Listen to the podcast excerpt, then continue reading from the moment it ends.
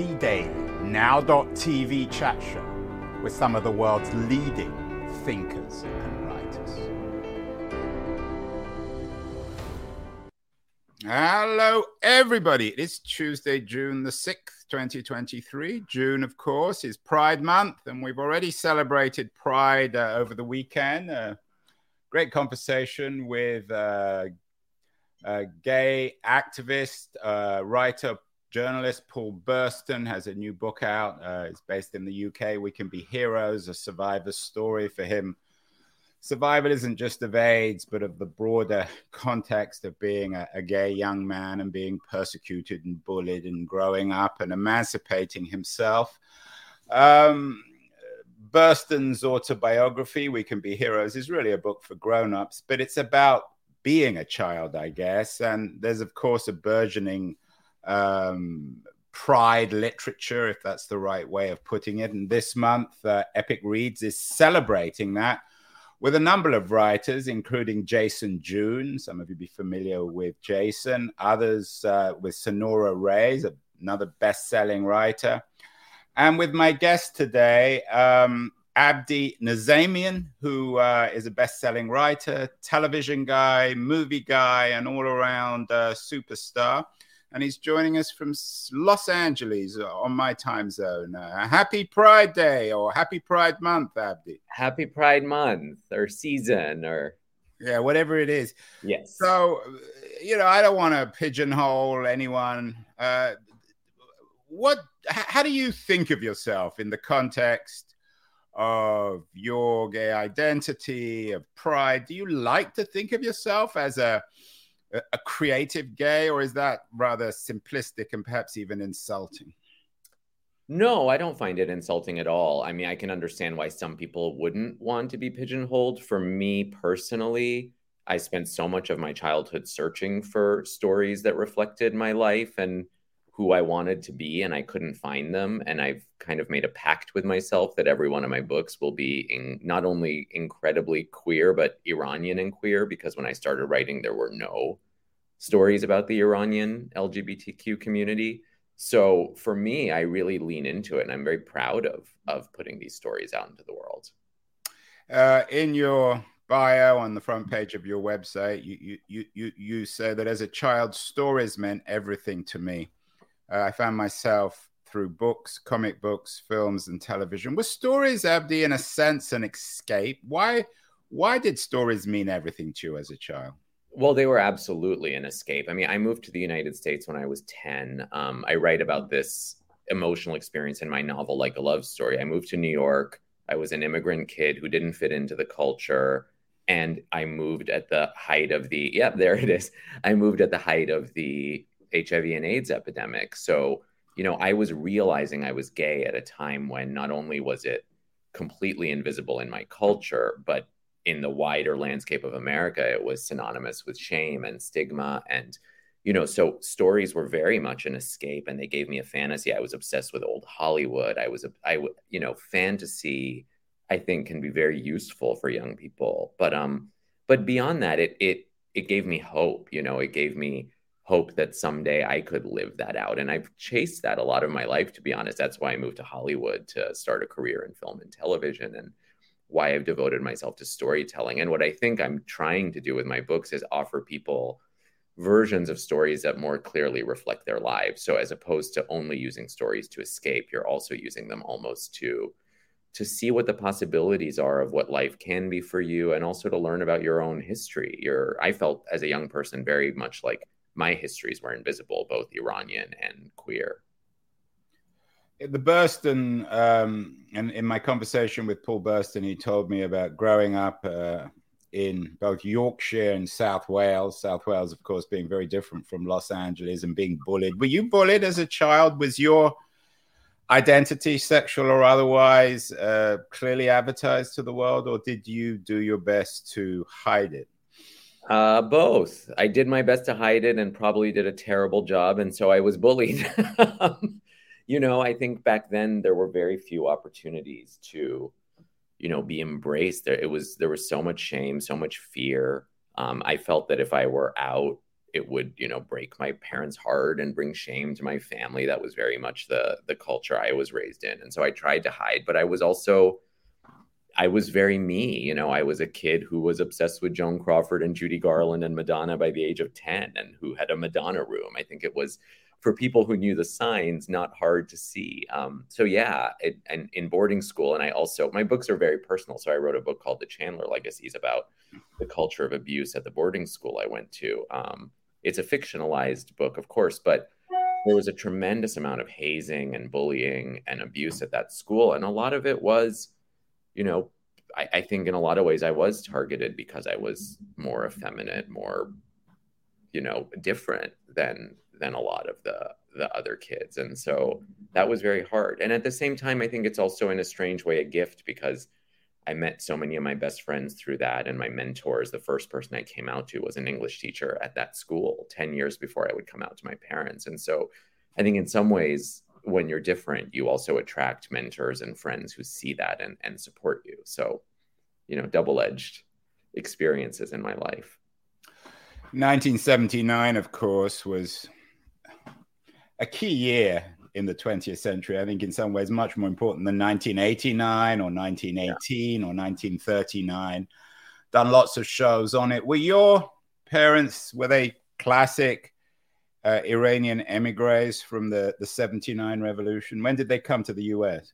Yeah, so we yes, I mean I suppose classic uh, Iranian emigres. We actually went to France in 1978, so we left a little bit before the revolution. Um, and to hear my parents tell it, I think there was always a piece of them that thought maybe we would go back to Iran, but we never did. We just left everything behind. And then from there, kind of hopped around. So after five years in France, we went to Canada. I think largely many Iranians ended up going to Canada because it was the easiest country to get citizenship from, and you needed citizenship once you leave a country like Iran. So you know, we became Canadian citizens, which I remain to this day. And then when I was 10, came to the United States and have stayed here. My parents on the East Coast and me on the West Coast since then. But yeah, I would agree with you about 79.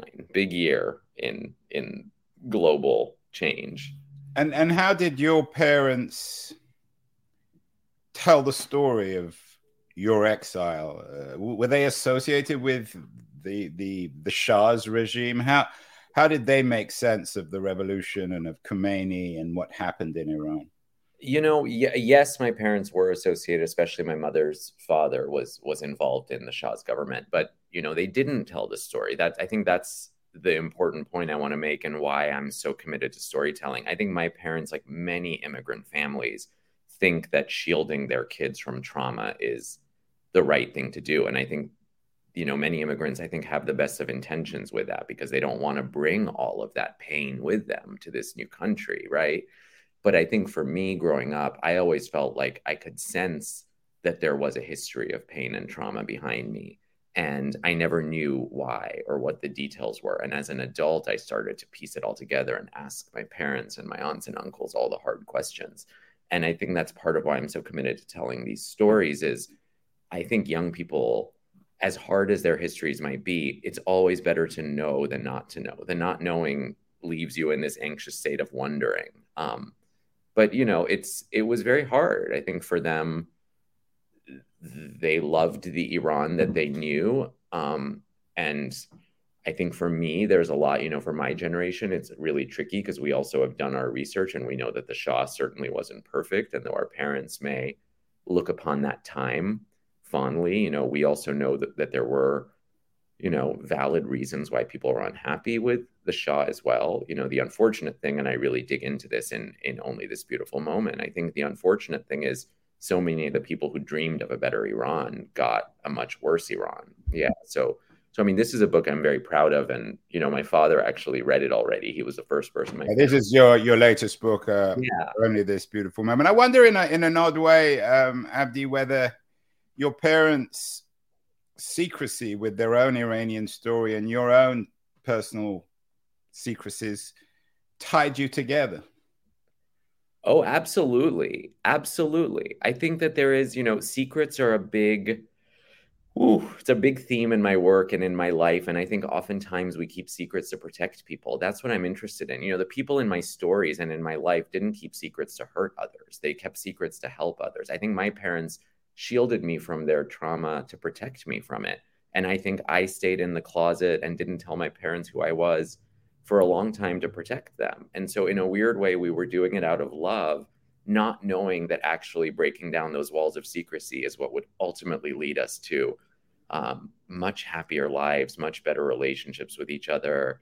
Um, and I think that's a really fascinating point you just made. I haven't thought about it in that way. And then, of course, uh, in June 2023, when we're celebrating Pride, what I know this is a rather general question and probably would be depends who you're asking, uh, it depends who you're applying this to. But what advice would you give kids who like yourself are still struggling to, so to speak, come out of the closet, to reveal who they are, particularly in their sexual identity. If they have parents who are not willing to accept it, who are hostile, uh, who are simply just hard to communicate with. Right. It's it's tricky, you know. I I think the number one thing is there's finally a conversation happening around. It's important for young people to stay safe. I think for a long time the the queer community would would talk about coming out at all costs like we had to come out. And i think now there's a more nuanced conversation around you know first make sure you're safe sometimes physically sometimes emotionally. I think the importance of chosen family is really you know something that we need to keep talking about to young people because the truth is for me like i said i came out to an english teacher 10 years before i came out to my parents and in those 10 years slowly came out to different people so, you know, people often ask, especially in Western culture, like, when did you come out or what was your gay awakening? And, and for me, it's not one event. It took place over over a decade. And and sometimes with my culture and my family, I had to come out again and again because there's a lot of denial and compartmentalization. And so you have to you have to redo it and redo it. And I think for young people, building those support systems, having that chosen family, that community that you trust, that you know is there for you as you navigate your family structure or your, you know, culture, that that's so important. Abdi, we've done many shows over the last year or two about book banning, one kind or another. Did one with Alice Oseman, yeah. very popular English writer, uh, sure. young people's writer. She's the author of Solitaire.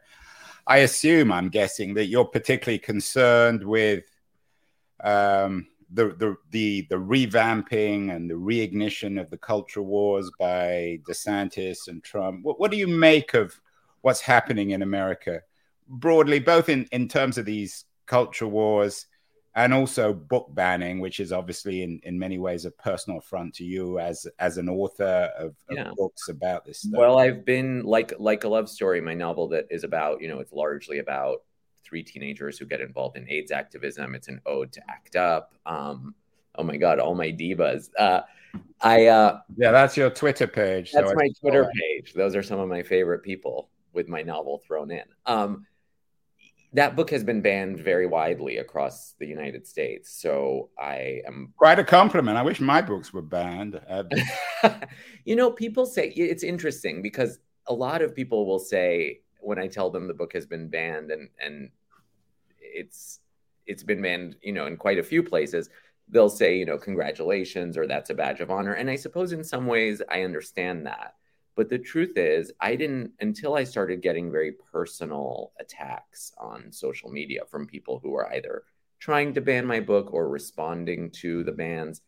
I didn't realize quite how painful it is. And I've spoken to authors who are, you know, the number one most banned people in the country. And they say the same thing. It's a deeply painful experience. You know, it's not, it doesn't feel great to go online and have people calling you a pedophile and a groomer and a pornographer, especially when you're, you know, I'm a dad, I have two kids. I feel like I've devoted so much of my life to making the world better for young people who are going through the kind of pain I went through when I was young. I feel like my whole mission is to try and help these young people. I go speak at schools quite a bit. I interact with these teens. I see how starved they are for representation and for interaction with grown-ups who are going to be positive mentors for them. I think that's a very natural thing. I wish every parent who had a queer teen as opposed to banning queer stories was seeking out queer mentors for them. I think it's so important for young people to have those mentors to see examples of happy, fulfilled LGBT people as opposed to seeing that there's shame around it. So, you know, to be honest, I think for me on a personal level, the book banning is just a heartbreak and it's painful. And I certainly went through a period of being very angry about it um, and being reactionary. But I think ultimately, where I've come out on with all the book banning is I can't let the DeSantises of the world and the book banners of the world rob me of my values, which are very much about empathy and oneness. And I've worked so hard with my own culture, with Iranian culture, which is, you know, has been very homophobic. I've worked with them. I've shown up to dinner tables and events to talk to people and educate. And I very much believe in bringing people together and not dividing people. So I have to I have to work very hard to let go of the anger and and come from a place of empathy and forgiveness, as hard as that is. Lots of people, uh, Abdi, are comparing what's happening in America to the book burning and banning in the 1930s. Yeah. How would you make sense of it in historical terms? How unique is this current wave of culture wars in America? It's happened before and it will probably happen again. Is it business as normal amongst conservative Republicans, or is there something new here? Um, you know, I think as always with history, there's repetition of patterns with slightly different, you know, uh, shades. So I think it is somewhat business unusual in that I think whether, and it's not just the United States and conservative Republicans. Right, of course. We, we've done shows on Turkey, on, right. uh, on Hungary. We did a show on LGBTQ uh, literature in Hungary. So it's happening everywhere. I'm not singling yeah. US out. That's right. And you have to understand, I come, you know, I was born in Iran and have family in Iran in a country where you can't, you know, there's literally no freedom of speech. So it's, I'm well aware that there's global issues. But I do think, to your point about history, there is a pattern of, you know, repressive forces, fascist forces. The first thing they try to do is scapegoat a community to distract people from their mission. And when their power is slipping they you know start pointing fingers. And oftentimes they use the same exact tactics. I actually was in london.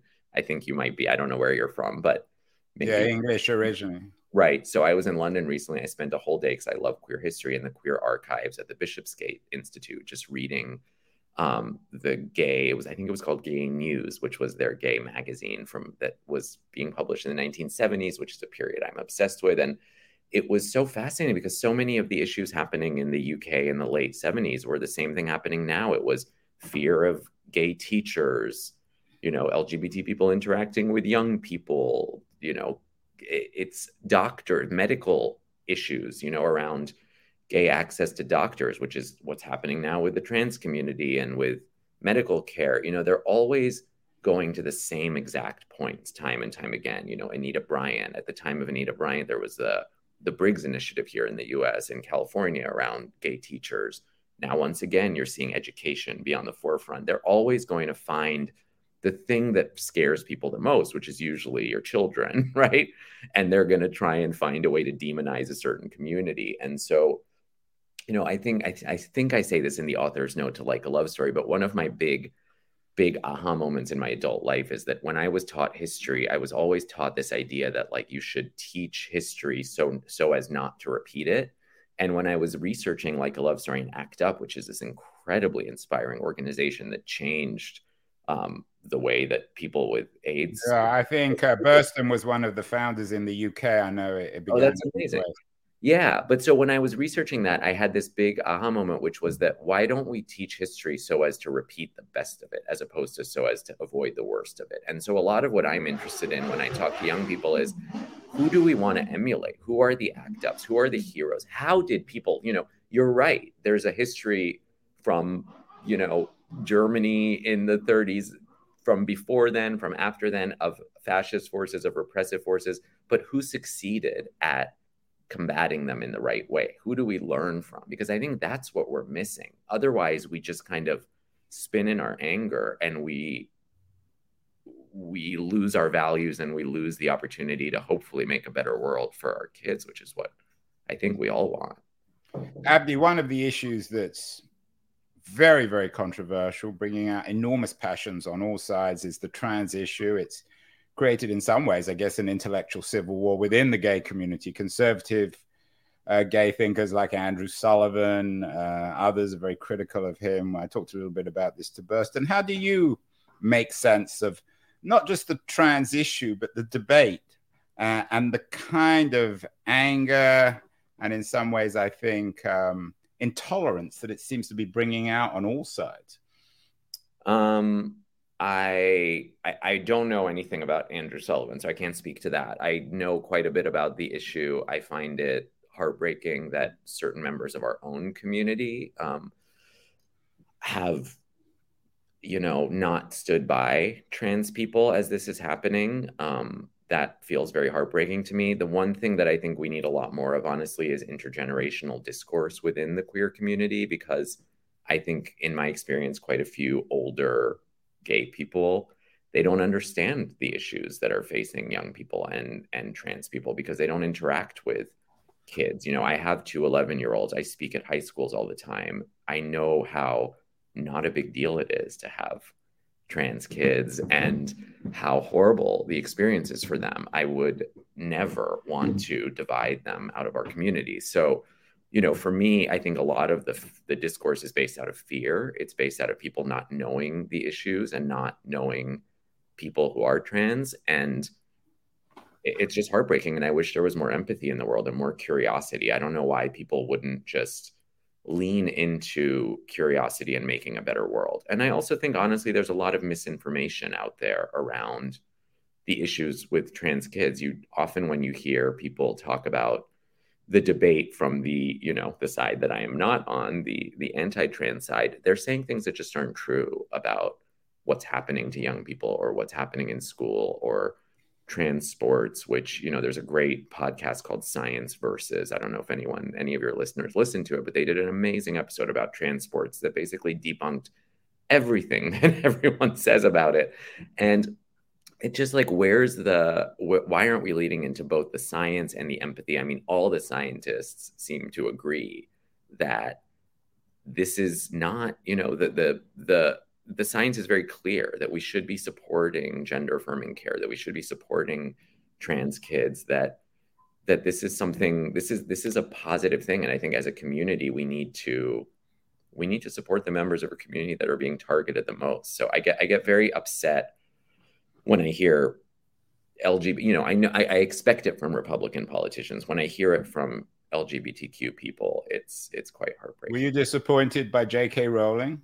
or have you been disappointed? Extremely, extremely, yeah, extremely, yeah. It's it's it's upsetting because I read those books quite religiously. Me and a cousin of mine would get the Harry Potter books the day they came out, and we would sit together and we would turn the pages together. It was like a you know, it was such a huge part of our our life. Um, and it's hard, but you know, then again, when you're my, I mean, I'm 46 now.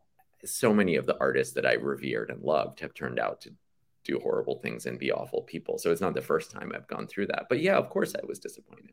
I'm disappointed. I, she, sorry, go on.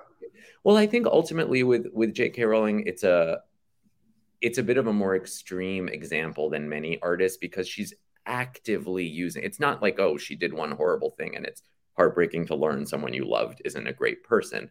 It's more that she is actively using her platform, the platform of her social media, of her power with the press to create division and to scapegoat a community using a lot of stereotypes and fear tactics. And, you know, I know I, you know, again, the UK is a place I love and spend a lot of time in, but from I have a friend who's a parent in the UK who said there's a a family at their school who's considering leaving the UK entirely because it's gotten so bad because they have a trans kid and they can't exist there peacefully and that that's heartbreaking and why would you do that why would you you know, you're talking about a vulnerable community. Why would you use your incredible power to make life harder for a family already dealing with something so difficult? That's just beyond me. Abdi, I presented you as the author of Only This Beautiful Moment. That's your latest book. You've written lots of other books. We talked about the Chandler legacies, like a love story. Uh, the Walk-in Closet won a major award, but you're quite a prolific guy. I don't quite know how you do it. I mean, you're also very active uh, in television and in movies. How do you do it all? And, and how does your work in TV and film connect or perhaps disconnect with your work as a as a as a writer of books for young people? Um, well, I mean, you know, I started out in film and TV. That was always my initial dream because I grew up, like I said, when I was young, old Hollywood was my, you know, obsession. And I had dreams of, you know, be, eh, proximity to celebrity and stardom. I mean, you see some of the people I was obsessed with there, and I still love all of that. I still, you know, 20 years into a career in Hollywood, I'm still a little kid. I still get starstruck. You're still, uh, you're still living in Laurel Heights in, in the heart of Los Angeles. the heart. oh yeah, and I still, you know, people get very jaded and bitter in this industry, but I'm not like that at all. I love it. I love glamour. I love celebrity. I love Hollywood. But I, you know, 10 years into my career as a screenwriter, I did start to get very frustrated because I felt that the stories I was telling that were most personal were the ones that would never get made. They would often be the scripts that got me hired to write something that wasn't very personal. And it was probably around the time I had kids. You know, as I think I mentioned, I have kids who are 11, they're twins. But around the time they were born, I started to feel that I didn't want my legacy as a writer for them when they grew up to be a bunch of movies or TV things that didn't reflect my values and my personal story. I wanted to leave something behind that they could turn they could turn to and and get to know me and and their own culture and their own history. And that's when I realized that books were going to be a much better avenue for me because it's, you know, truthfully even now with all the changes in Hollywood, it's incredibly hard to get queer stories made. And then when you talk Iranian stories, it's virtually impossible within the Hollywood structure because there are no Iranian stars and you need stars to get money and you need a lot of money to make a movie or a TV show. So it's uh I think in many ways the the Hollywood world led me into books. But I haven't abandoned film and TV. I love what it. was your association with Call Me By Your Name? I know on your Twitter page you note it. Were you uh, one of the, the writers? I, no, God, no. No, no, no. I was an associate producer, which is uh which is one in a, one of many producer titles. Uh, at the time, I was working at a production company called Water's End Productions. I worked there for six years as their head of development, which means I was uh, I was charged with finding projects, developing projects, working with writers, and we were an independent film company. And that was really a dream job because after a whole career of being a writer, as a writer, you're always waiting for someone else to say yes to you and to give you an opportunity. But to be at this company where I got to be that person who got to call filmmakers and say, we're going to invest in your movie or we're going to help your movie get made was a real, uh, real thrill. But with Call, Call, Me by Your Name was a project we were involved in, and as yeah. a result, did, did, were you happy with the way it came out?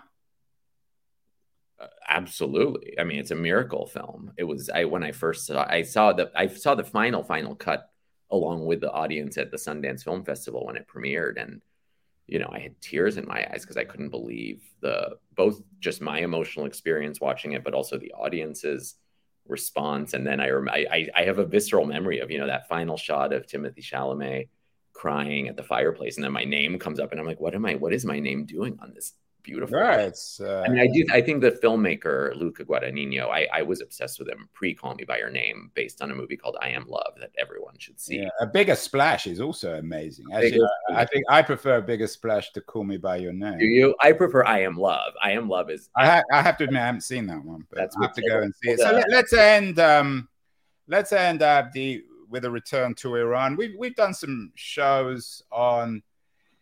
Uh, creative innovation in, in the Middle East, one with the uh, actually an LA based historian, Mark LeVine. He has a new book out, We'll Play Till We Die, about rebellious movement in the Muslim world. What uh, we have an international audience for Keen On. What advice would you give to kids in Iran watching this who are really, I mean, it's, it's one thing to, so to speak, come out in the United States, it's quite another in Iran. What would you say to them? And some of them may have access to your work, certainly to your website, um, and to this interview. What, what, what, what could or should you do in a place like Iran? And, what hope do you have of Iran eventually changing itself, becoming a more tolerant place? Gosh. Well, I mean, first of all, in terms of people within Iran, I so much of why I wrote this book and only this beautiful moment, much of it takes place in present day Iran and shows queer life and queer people and what's happening. I know that, you know, I know that my work has reached Iran because I have, you know, friends and cousins who live there. And I know that, and I get messages from within Iran. but I also know that people there don't have the luxury of being as public as I am and of of fighting. So I mean, one message I would say is like I want people within Iran to stay safe. You know, there's no future for Iran if every young person is is in prison or killed by the government. So you know, people need to fight back, but fight back smart. I, I'm so inspired by the people out in the streets in Iran, but I also, you know, those of us out here who are Iranian, I think we are trying as hard as we can to honor the voices within Iran. I, I tell a story like this in part for them and, you know, to to help share their story. And so I don't know. I mean, if, if anyone's listening, you can reach out to me. You can tell me what you want us to say. So so many of us in the when the protests began in Iran, you know, after the death of Mahsa Jina Amini, so many of us were getting messages from within Iran asking us to do certain things. You know, this is what we want you to say because we can't say it. You know, we and so that's like we're here to support, and that just goes. I just go back to that idea of listening the same way when you asked about the trans community. It's I don't live in Iran. I can't say what it's like to live in Iran. I have the privilege of living here in lovely Los Angeles, you know, uh, where I have the safety of of being at public protests and saying what I want and being an outspoken author. So I want to listen. I want, I, if you are out there, tell me what you need, you know?